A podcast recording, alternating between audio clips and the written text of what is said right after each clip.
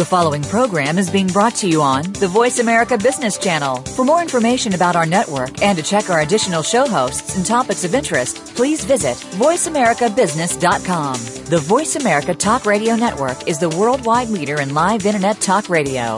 Visit VoiceAmerica.com. The views and ideas expressed on the following program are strictly those of the host or guests and do not necessarily reflect the views and ideas held by the Voice America Talk Radio Network, its staff, and management.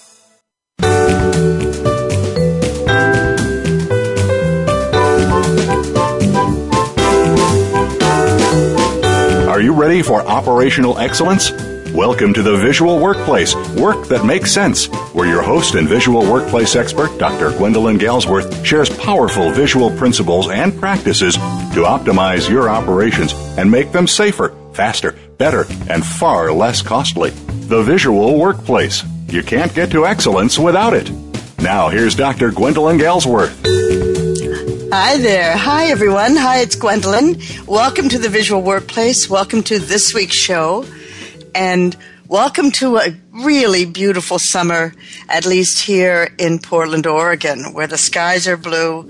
The Cooper Hawks are in their 60 foot palms, I'm sorry, elms, doing something up there.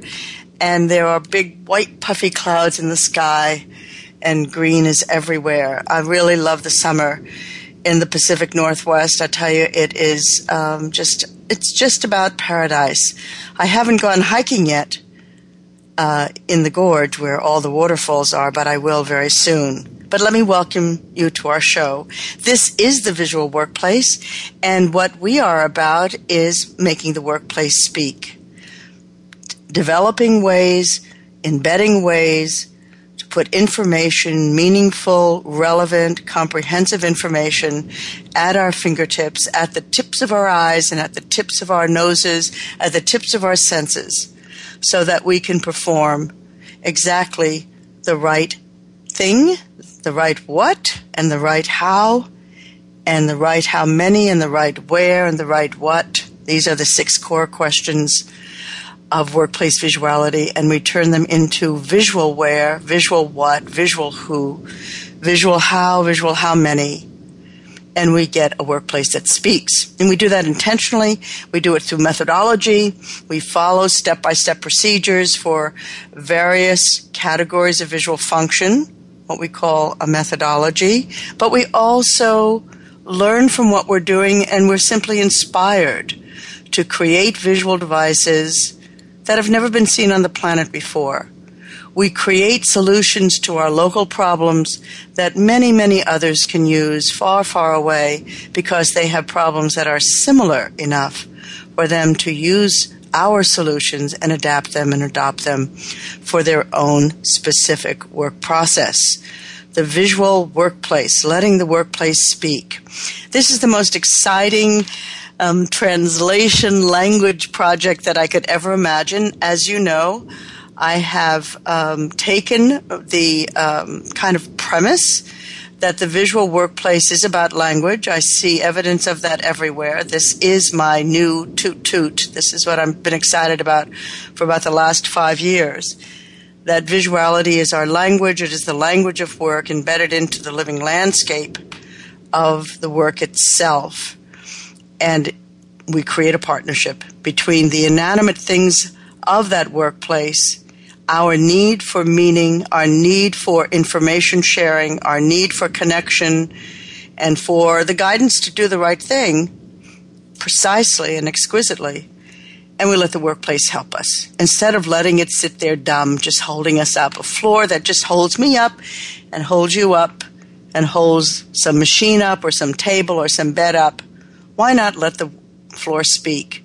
All it needs to speak is our ingenuity in helping it, in helping it, helping make it so. So I get very excited about the visual workplace. I also, at the moment, am pretty darn tired. So let me just kind of catch you up on things, make a few announcements, and then we'll get on to our a topic of today, which is a continuation of a discussion that we started actually in May, having to do with the visual where. We were talking about addresses, and then um, we interviewed Norman Bodek, um, Dr. Improvement. And then we had several encores because I was traveling and I traveled last week as well. So I come to you pretty tired, but excited about sharing what I consider to be the next step in addresses. And I have uh, some more rules to share with you. And also, I think that we will make a good dent into special innovative addresses like photocopied addresses, stacked addresses, 3D tabs, and things like that. So please stay tuned. I try to make every one of my shows kind of standalone so that they make sense all by themselves, but also connected with everything else that is considered workplace visuality so that it's coherent and that it is um, all about, as I said before, making the workplace speak. I'm a little bit tired today, and I also have a cold that I'm getting over because I was in. Um, traveling last week, we launched our Poka-yoke. Martin Hinckley and I uh, launched our mistake proofing at a great big biomedical. We were wonderfully received. Mistake proofing or visual guarantees, embedding the process so deeply, embedding information so deeply into the process of work that it becomes the work itself. Poka-yoke devices may be the way you think of it. Mistake proofing is another way of expressing it. Fail safe. Anyway, we've been working on it since January, trying to find a kind of a very clear formulation so that others could train it and uh, it, it was just a triumph. It was really, really well received, but also well conceived. We did a good job, and people recognized it. And as a matter of fact, I'm going to be traveling to England again in a couple of weeks. God help me, please. And I've asked Martin to please pinch hit for me for two shows. So he's going to be on. He's a, the engineer's engineers. He's a NASA scientist, and he's uh, very kind of understated the way I'm kind of overstated. So it'll be a refreshing change, I think. And he's going to be talking about uh, Poka-yoke and probably making comparisons uh, with um, statistics and the limitations of statistical process control and other modularities that, uh, uh, I, sh- I, should say, other modalities that attempt to uh, reduce mistakes. So uh, he's going to host the show, two shows. I'm excited about that. I haven't done that before, and I think it'll be really very refreshing. Let me see, there's a couple of other announcements. I wanted to tell you that when I am in England, I'm going to be at the Lean Conference for the uh, University of Buckingham on July 10th, 11th, and 12th. This is Lean Leadership. I've been invited to present on visual leadership, the principles and practices. This is the name of my new book, and also work that I've been doing now for about four or five years, where I use the constructs of um, visuality to help all of the compelling natural leaders uh, come to the fore so that we are all compelling leaders, if not natural ones, and um, be and for those leaders to be very effective. I'll be doing a couple or three or maybe four or maybe five shows on this sometime probably in July or August uh, because I want to share with you what I've been doing um, out in the field working with leaders and what I've been learning as this model begins to refine itself. The name of the book that I'll be publishing, if I can get a quiet moment to write, I need about three weeks to do a draft, is called The Eye of the Leader, as, as in I Driven. So it should be very interesting. I'll be going back again in September and October, or October, to do another round. If you are in Europe or uh, in the UK and you're interested, drop us an email and we will uh, keep you informed. This will be at radio at visualworkplace.com. So this is kind of the piece that I'm going to be doing for the next couple of years. I've also been invited to Regina, Canada to do visual leadership, some, probably sometime in August. So we're going to begin our discussion of uh, meaningful, innovative, and precise addresses, the continuation of what we discussed before. And I'll start right now and kind of remind you that there are these kind of five rules or five tips, if you want to not make it too draconian, about addresses to help you make your addresses effective. And I want to say the biggest failing in addresses there are two of them. One is that either people don't have addresses on their borders or the addresses are so cookie cutter and so unrelevant that they're they just say things like WIP, um, on hold, um, machine, bench. But in fact, there's such a range of addresses, of building meaning into addresses, that we should take advantage of it. You know, if we're talking about visuality as a language, then part of that language needs to be part of the address itself. So, in making your address more effective, amongst many, many, many things that we've discussed so far, including the best combination will be black on yellow, bold black on yellow. The worst combination is bold black on white. the eye will not be able to see that differentiation uh, from any distance at all.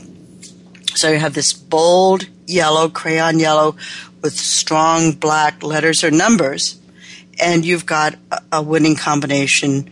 The U.S. Government, government has already done that research for us. We already know that in a field of color, the human eye will see yellow first. And so we're capitalizing on that.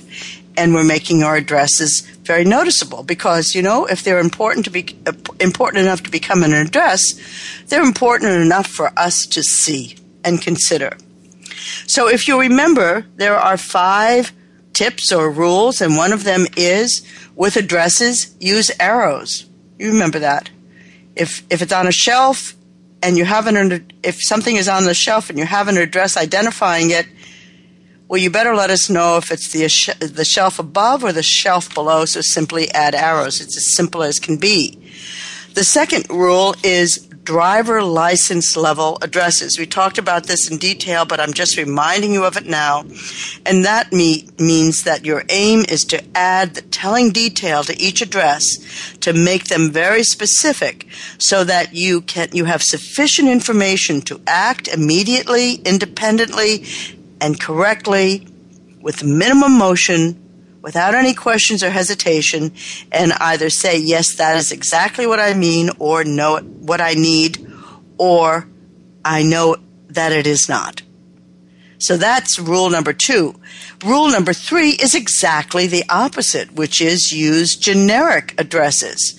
There are circumstances when you don't want an exact address, either because there are so many items moving through the address location that you can't name them with any precision, or from some other reasons. You may remember the story I told you about green rubber and the pizza that got cold. Remember that? And they created this generic address called the drop zone so that anything that came into their department was always put there. They only had one place to look, including for the pizzas. They no longer got cold.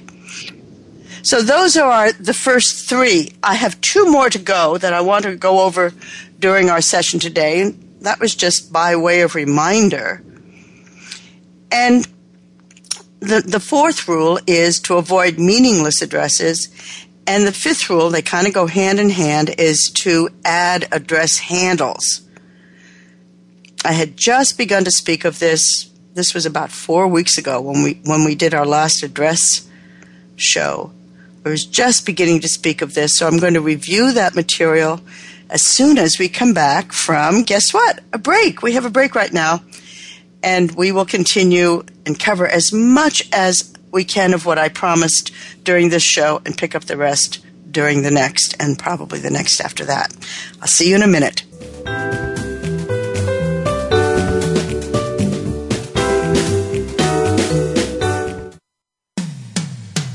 Comes to business, you'll find the experts here. Voice America Business Network.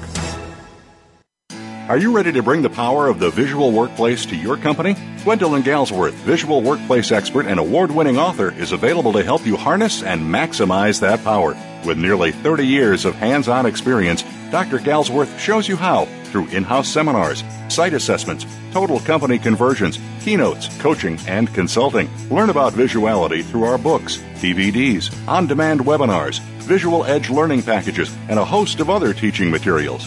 Enroll in the Visual Lean Institute and get trained and licensed as an instructor or QMI affiliate in any of our nine core visual workplace courses. Keep your visual workplace going and growing. Visit our website at visualworkplace.com to learn more about workplace visuality, our products and services, and when Gwendolyn will be presenting near you. That website again is visualworkplace.com. Are you a business innovator or are you just sitting on the sidelines? Tune in every week for Coffee Break with Game Changers, presented by SAP. Host Bonnie D. Graham talks to a cross section of the movers and shakers who are leading by example. They will share best practices and innovative ideas to keep you thinking and moving along with the best. Join us for Coffee Break with Game Changers, presented by SAP, Wednesday mornings at 11 a.m. Eastern Time, 8 a.m. Pacific Time on the Voice America Business Channel. When it comes to business, you'll find the experts here. Voice America Business Network.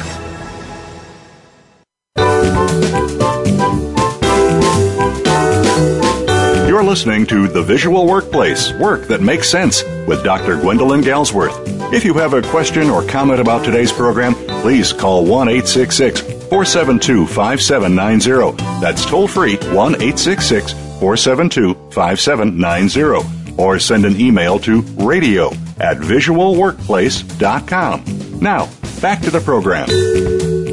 Hi, welcome back. This is Gwendolyn. Welcome back to the second part of the Visual Workplace today, where we are talking about addresses, the second element of the visual where, addresses that are meaningful, precise, and innovative.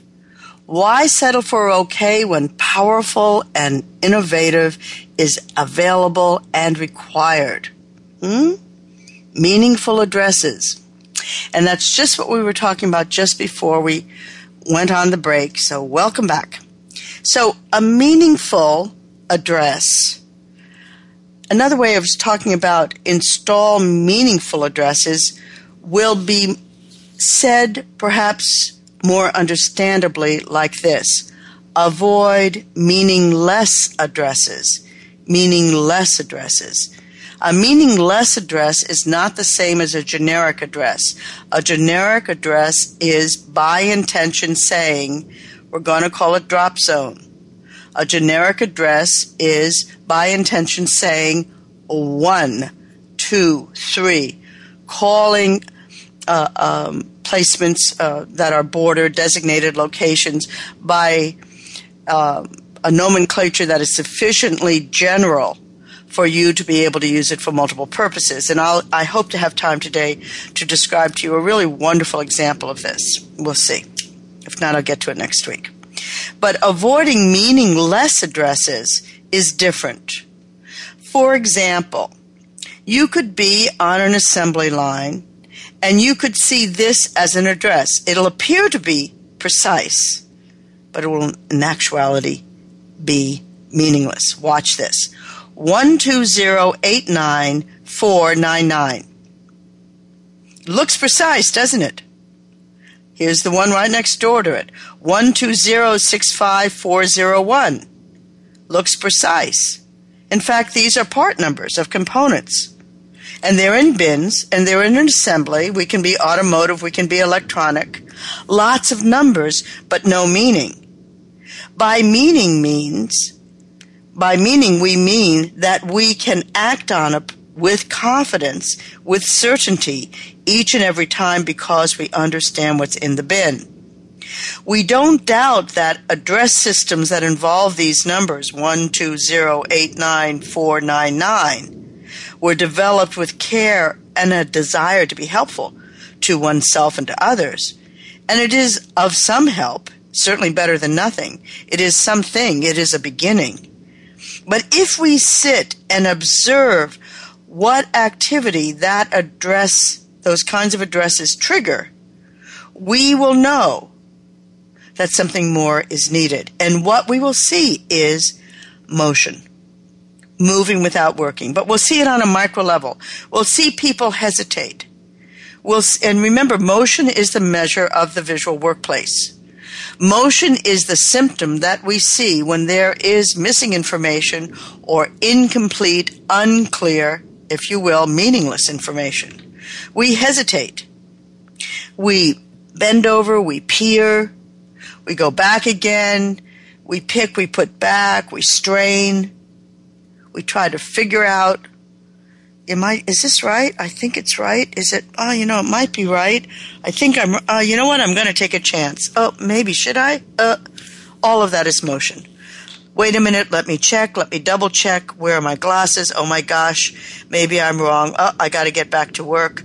Uh, I'm going to use it anyway. So the remedy is not a better pair of glasses.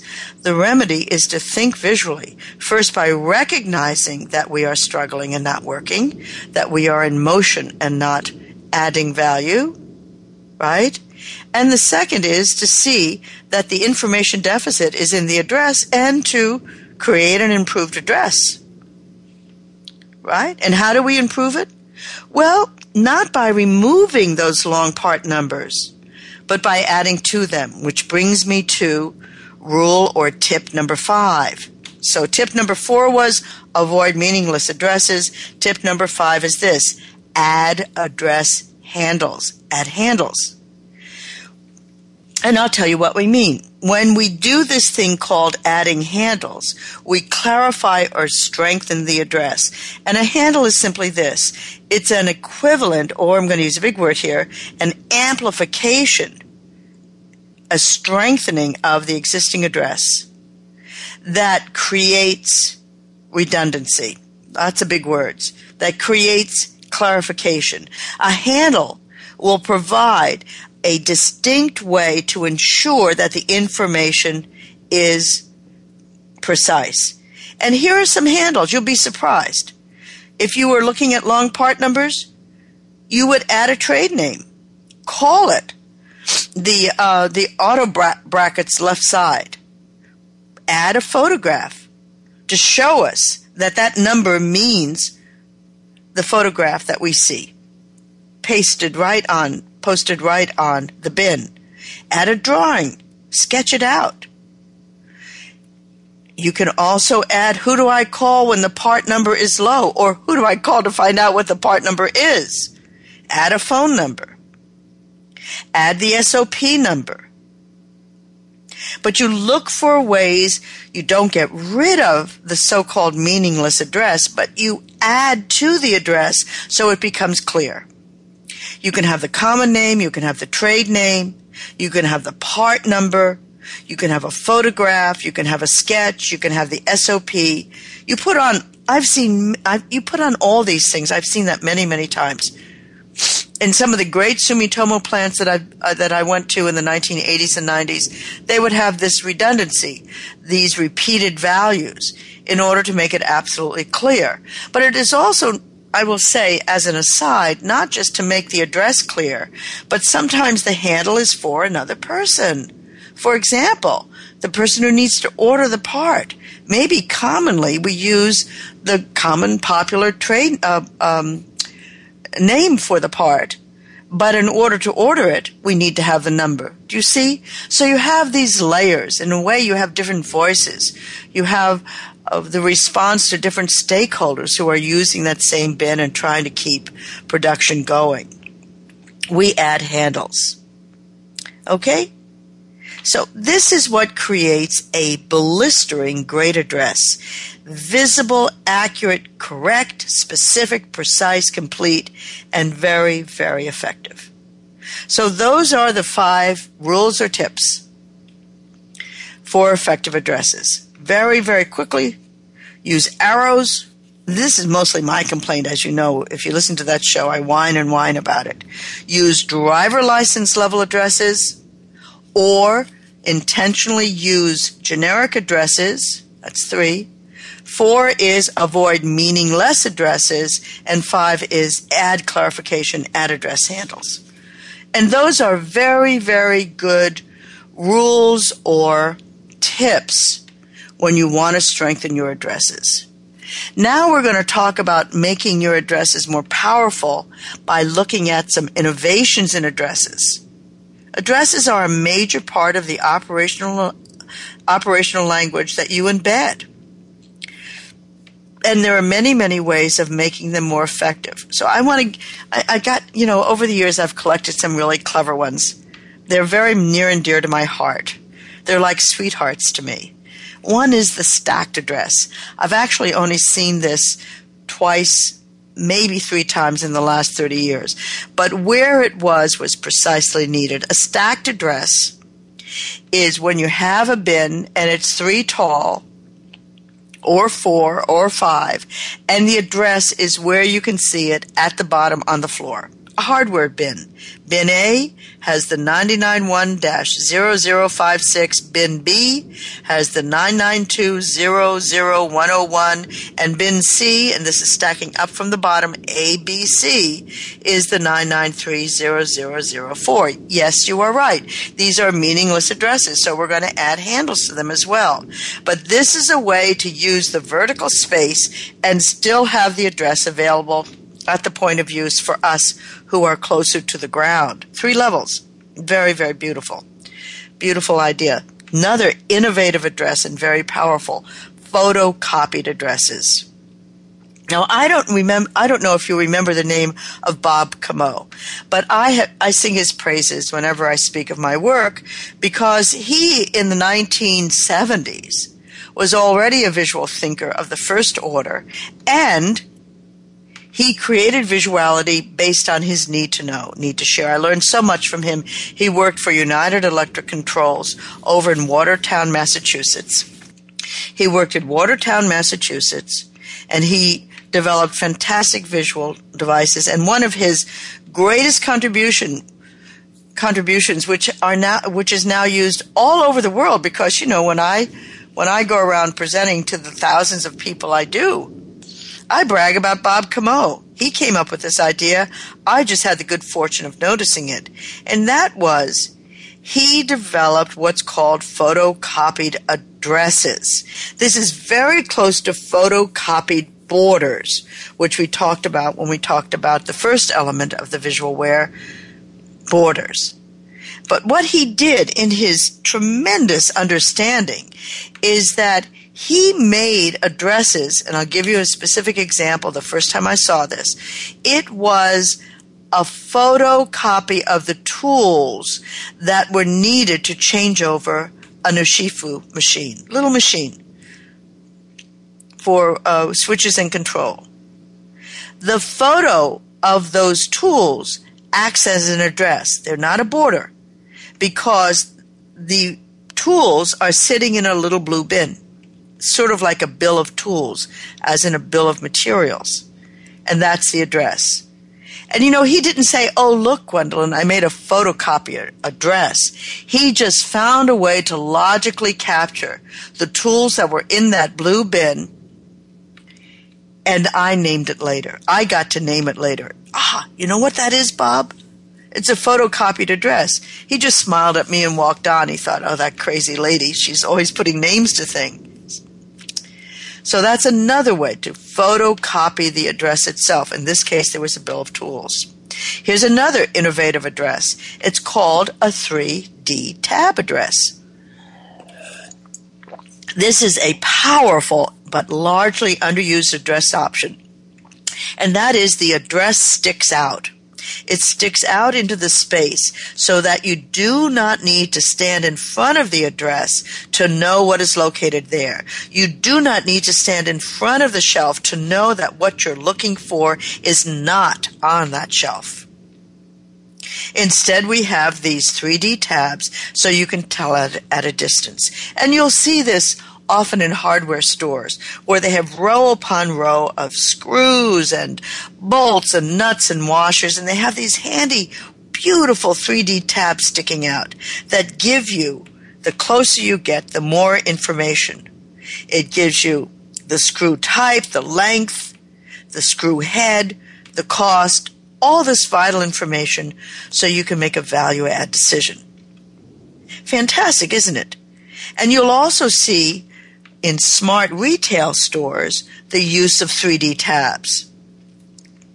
You'll see it at Lowe's, you'll see it at Home Depot, so that the customer experience is enhanced and the floor staff is minimized. It's a great cost saving approach. Empowered consumers. We can be self regulating because the retail environment is self explaining. Thanks to these splendid 3D tabs or splendid end caps. You know, when you go into Lowe's, and for those of you who don't live in the United States, it's a huge uh, store full of home improvement items they will first they'll have these wonderful generic addresses. They'll call rows one, two, three, four, five, right? You've got the generic address. So somebody can say, just go to row seven. But on the same 3D stick out tab, and this 3D tab is about five feet tall and about four feet deep. It's quite, quite big. It's like a banner. It will then give you the details home decor. And it'll tell you exactly what is in the row related to home decor. Again so you can be self-regulating. How? Because the environment is self um, explaining. 3d tabs are great. I remember there was this a wonderful young woman named melody sparrow. That was her real name melody sparrow. Isn't that isn't that cool who worked um, near uh, about five rows of diodes, resistors, and transistors. This is at um, Harris Corporation in Quincy, Illinois. It wasn't even her area, but because she was the only human being in sight, nearly everybody who went into those rows came over to her and asked her where things were. They just assumed that she knew. But they were wrong. She didn't know. However, in order to stop her motion of being interrupted, she had to address their mo- motion of interrupting her. And so she built these 3D tabs. And she did something else that was really clever. She would, oh, you know what? I'm going to tell you after the break. That means you're going to come back. I'll see you in a minute. I'll tell you what she did.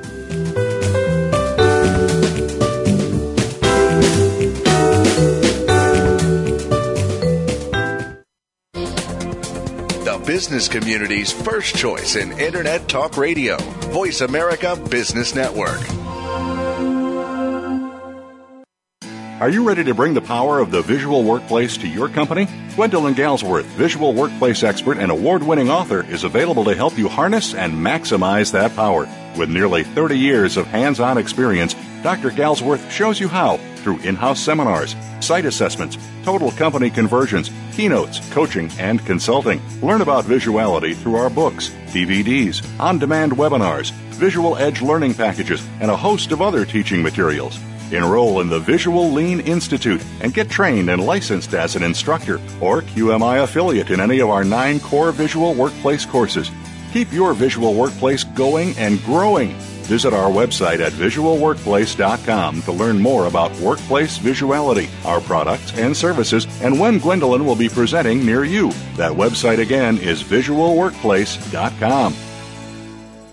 Bob Pritchard has over 30 years of experience as a straight talking business consultant and author working with some of the top Fortune 500 companies. Now he's come to the Voice America Business Channel to help you and your business. Tune in to the Bob Pritchard Radio Show for information about starting and successfully running a profitable business. From the movers and shakers to great marketing screw ups, you can't afford to miss a single edition of the Bob Pritchard Radio Show. Tuesdays at 5 p.m. Pacific, 8 p.m. Eastern on Voice America Business.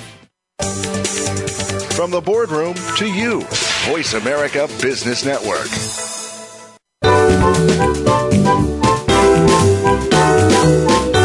Listening to The Visual Workplace Work That Makes Sense with Dr. Gwendolyn Galsworth. If you have a question or comment about today's program, please call 1 866 472 5790. That's toll free 1 866 472 5790 or send an email to radio at visualworkplace.com. Now, back to the program. Hi, hi, hi. It's Gwendolyn. Welcome back to the third section, the third portion, the third segment of our show today, which is on meaningful, precise, and innovative addresses. We're currently going through a series of innovative addresses because I want to impress upon you that addresses are meant to be not just helpful but exciting. They are meant to be, oh wow, they are so helpful. I can't even tell you how grateful I am that you created this innovative address because it goes way beyond anything I thought I would need to get my need to know answered. It's really helpful. Thank you, for example, Melody Sparrow. Because what Melody Sparrow did, as I was talking about before the break, is she put up these 3D tabs because everybody was interrupting her their motion was triggering motion in her, asking her, hey, where's this diode? Where's the resistors? In fact, where are the diodes versus the resistors versus the transistors? So she set up these 3D tabs and she color coded them so that the diodes were in black, the resistors were in yellow, and then she went one step further. And this is five rows. So there's, you know, you can wander around uh, like a, um, a night at the museum and try to find your way. And what she did in addition was to use the borders on the floor level because these are these shelves are about three four uh, shelves high. I would say they're over everybody's head by at least a foot. So you know you're looking up and down. And she put borders around as as every good visual workplace does borders around these stacked shelves. But then what she did was on the blue border, which was the color coding for the shelves in her production on her production floor, she overlaid a border of black so that you could see the span of areas of where the diodes were. And then when the resistors began, she overlaid yellow. So you would follow, you would know up until here, I've got diodes, and that's where the black ends and the yellow begins, and ah, now the resistors, and it would be an additional guidance. And she was using the borders as part of the address. Do you see how clever that is? It isn't just clever, although it is also clever. It is effective. And it helps us, doesn't it? It helps us. Can you find some opportunities to apply 3D tabs, these 3D addresses in your own work area? Or if you're a supervisor, can you coach for that? Can you say, I wonder if there's a way, my friends, for us to be able to identify that very important address from here without going down the row? Because people are always coming up to me saying where it is. They're coming up to you. Can we find a way to make it easy at the end of this road to know that what they're looking for is either there or not there? You just pose the question. You say, I don't know. I can't think of it, but I know it's there somewhere. It's right at the tip of my brain. Anybody help me with this? Would you please think about it? Because I'm going to ask the question again tomorrow. That's you being a supervisor and you being a coach you getting what you know needs to be there because you've done your homework. I'm, I'm building in about five different lessons into that last sentence. You do your homework and then you work through others through questions to get that to happen at a minimum. At a minimum.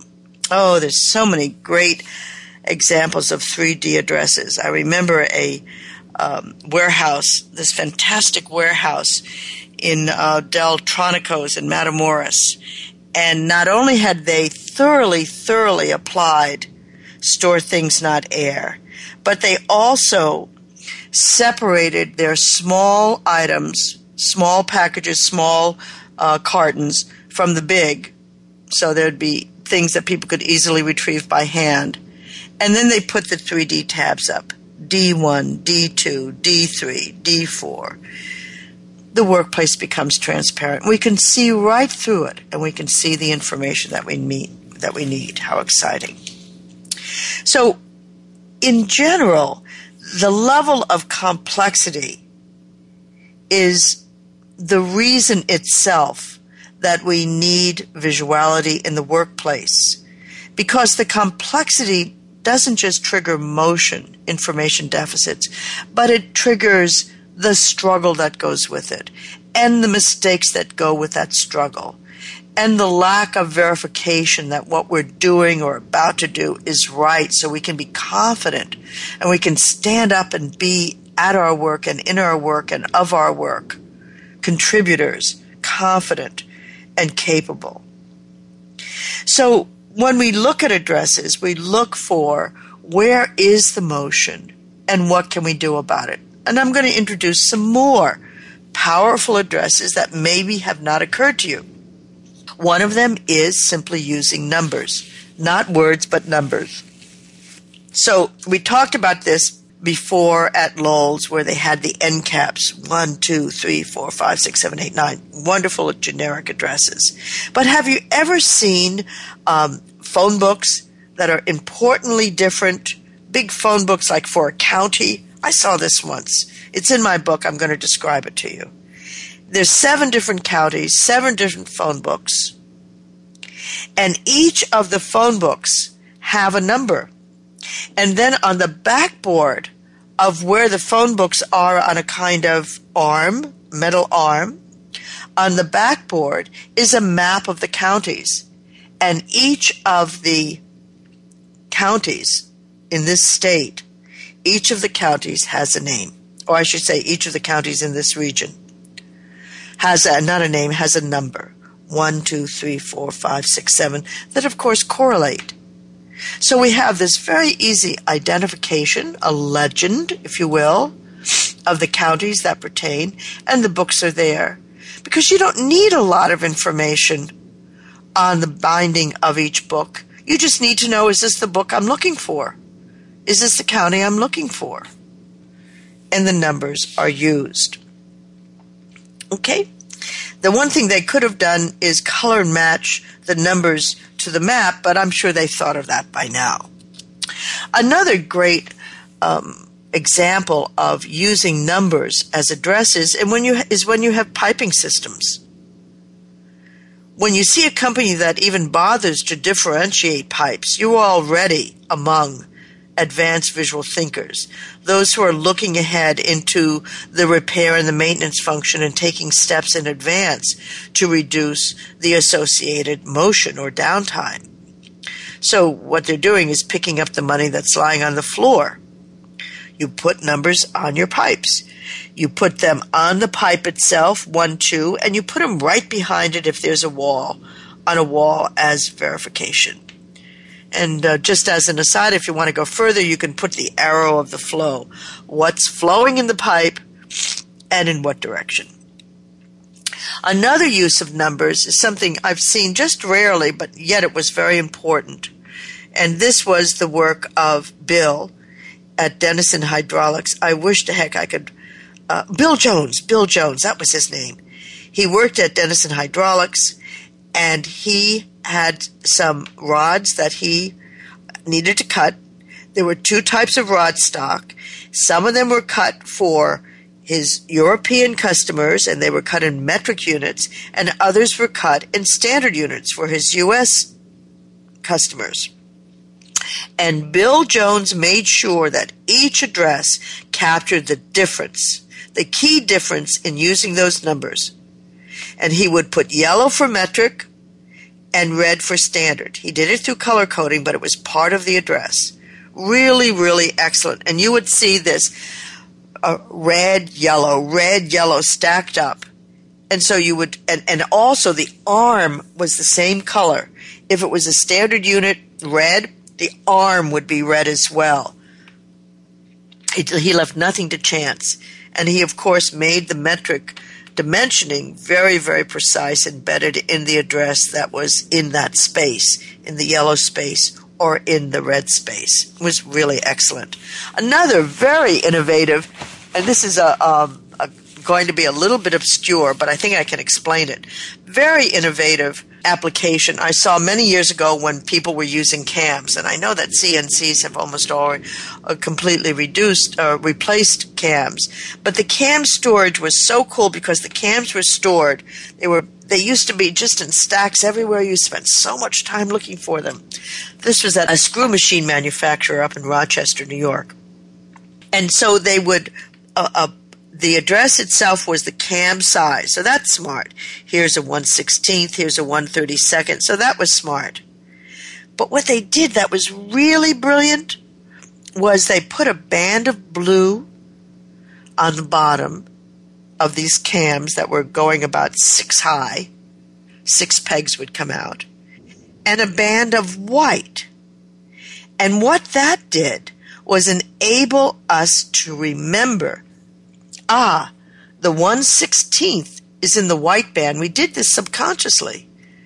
And uh, the the five sixteenths is in the blue band, but there was a combination, an intuitive understanding of separating the massive sixty pegs of cams into two differentiations. They could have gone further and made some columns of different colors to help us find it more uh, precisely.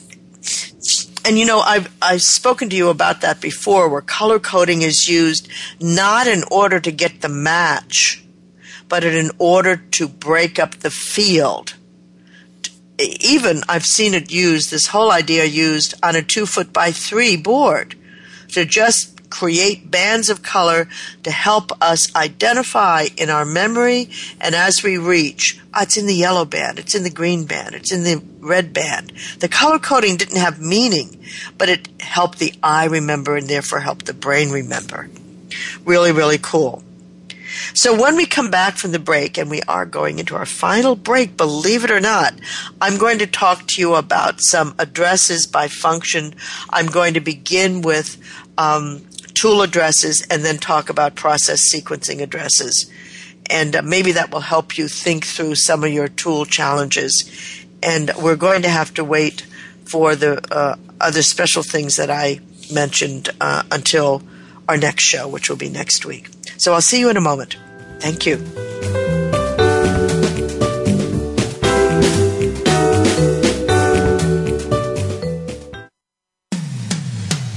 Comes to business, you'll find the experts here. Voice America Business Network. Are you ready to bring the power of the visual workplace to your company? Gwendolyn Galsworth, visual workplace expert and award winning author, is available to help you harness and maximize that power. With nearly 30 years of hands on experience, Dr. Galsworth shows you how through in house seminars, site assessments, total company conversions, keynotes, coaching, and consulting. Learn about visuality through our books, DVDs, on demand webinars, visual edge learning packages, and a host of other teaching materials. Enroll in the Visual Lean Institute and get trained and licensed as an instructor or QMI affiliate in any of our nine core visual workplace courses. Keep your visual workplace going and growing. Visit our website at visualworkplace.com to learn more about workplace visuality, our products and services, and when Gwendolyn will be presenting near you. That website again is visualworkplace.com.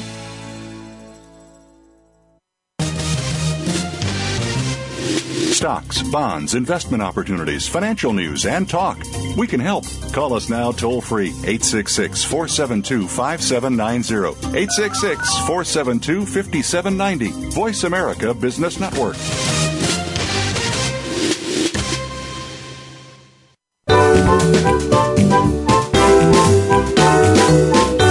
Listening to The Visual Workplace Work That Makes Sense with Dr. Gwendolyn Galsworth.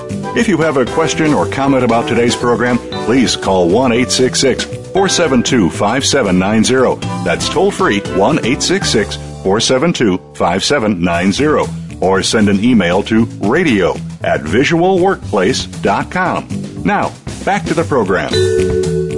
Hi, welcome back. Welcome back to the fourth part of our show, our fourth segment, and our final segment today at the Visual Workplace. And I am thrilled to be sharing with you the details of addresses. One of the messages in sharing these, this level of detail in, in addresses is to encourage you to really make your addresses work for you. Make them be the workhorses, the thoroughbreds that they want to be. Give them a clear powerful purpose and they will serve you very, very well. Visuality is a form of operational language. Addresses do more than simply tell us where things are, where things go. They can and they do, when used innovatively, support day to day operations with precision. With precision. I'm getting very enthusiastic. You know what? When I started writing this book, Work That Makes Sense, my editor kind of mapped out my, the wonderful Aurelia Navarro, five of her last five books. have won a Shingo Prize. She's that good.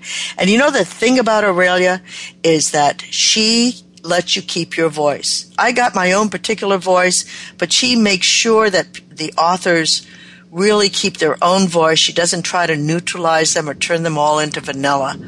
And uh, I like her very, very much. Uh, if you want to write a book, she can help you write a book. And you know, you don't have to write it, you can speak it. So, anyway, I will get off of that track and back to addresses. So, the thing is about addresses. Uh, so, so when I, I spoke to Aurelia about um, about the chapters of the book, we had about 30 pages set aside for borders. And I said, well, let's add another three or four for addresses because I don't have much t- to say. When I finished sketching out or doing the manuscript for the borders chapter, she said, this chapter is too long. You cannot add five more pages on addresses.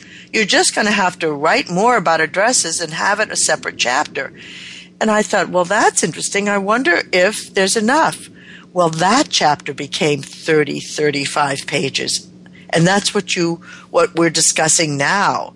The granularity of addresses. How useful, how widely applicable, and how very different these addresses are. What you need is you need to know that these different kinds of examples or these different kinds of addresses exist so that you make your addresses do more for you. So they really fulfill the function that you need them to fulfill. So we're going to look at four categories. We'll only be able to do one of them in the next few minutes, but we'll pick up the other the others next week. We're going to look at four categories of addresses by function.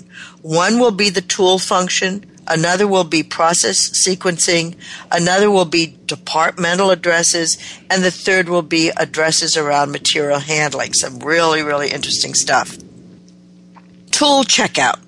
One way to deal with tools this is this particular example came from a department in a semiconductor plant where there was very very specialized tools and they wanted a way to keep track of the tools but make also make it easy for people to access them they were expensive tools and they were shared amongst about 12 different people working at microscopes and what they did was come up with a very simple system. First, they put all of the tools, there were about 25 of them, on the top of a table, gave them each a border and an address. But each tool had a secondary address. Uh, let me just say it a different way. Each tool, if you took a tool, you would leave your name in its place. And it would be a magnetic address, but it would be your name. So if I took the FIT X20 or particular gauge, I would put my name in there, Gwendolyn, Gwenny, so that you would know where the tool was. Because that's what they wanted. They want the function of retrievability in terms of who has that tool now, how long will she be using it, and can I be the next person in line? And then somebody would come over to me and say, Hey, Gwen, when will you be done? Oh, about seven or eight minutes. Can I have it next? Yes, sure. And so what would happen is that that person's, George's name, would then replace mine when the tool was traded off. It's a very simple system, but it worked. Okay. Minimum wandering, mi- minimum wondering and minimum motion. A similar checkout system for tools. I'm going to describe one that I saw in the warranty department at a place called Volgren, a bus manufacturer outside of Melbourne in Australia. Really, really cool system. And there was a wall of special tools. They did aftermarket repair and uh, fixing. There was a wall of special tools. There were probably 25 to 30 men and women using those tools. When they needed one of those special tools, they would go to the wall and there was a uh, like a tree with little plastic um, key holders that had their name on it. It would say Luke, it would say Mark, it would say Sean, it would say Gwenny, it would say Shane. I'm reading names. And when they took the tool, they would put the little key on where the tool was. So again, we have the same kind of retrievability. And this worked out perfectly because when you have these specialized tools, you want to know where they are and you want to know they are somewhere if they're missing. And of course, the person who left their name would be responsible for returning it. Another way this system is used, which you may very, be very well aware of, is the CHIT system. That was a kind of CHIT system, C H I T. It's like a note or a voucher. A CHIT system where a person will be uh, using tools and they will have a little ring or a little belt, if you will, of uh, chits with their name on it, many times with a barcode on it, where again you leave the tool, you take the tool and you leave your name so that you have this retrievability. It's really, really important for you all to work out your tool system. And I will tell you, as a rule, it's the last thing I look at.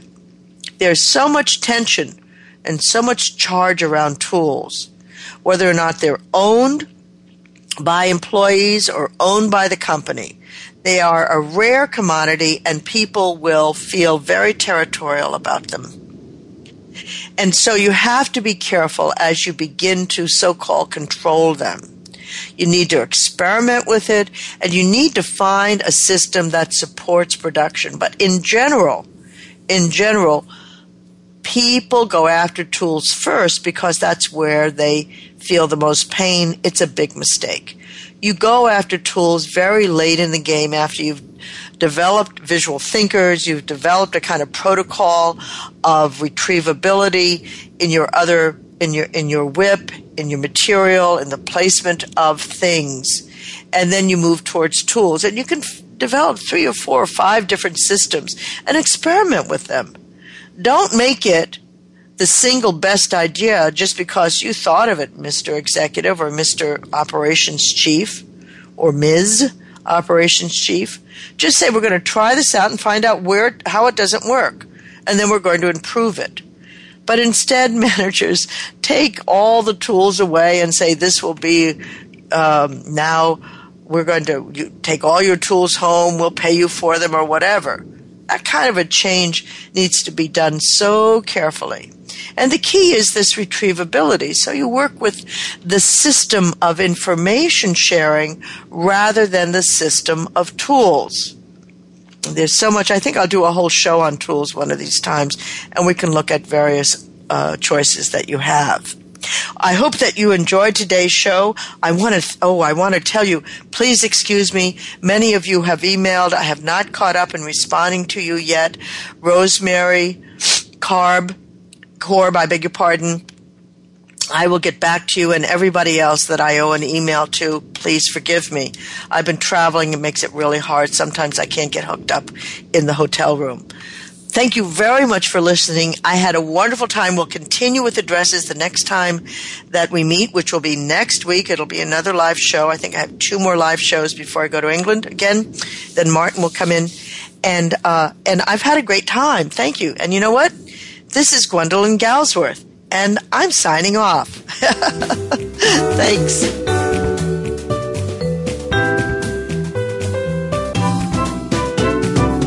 We appreciate your joining us this week for The Visual Workplace Work that Makes Sense. Please tune in for another episode next Tuesday at 7 p.m. Eastern Time, 4 p.m. Pacific, featuring your host, Dr. Gwendolyn Galsworth, on the Voice America Business Channel. Thanks again for listening.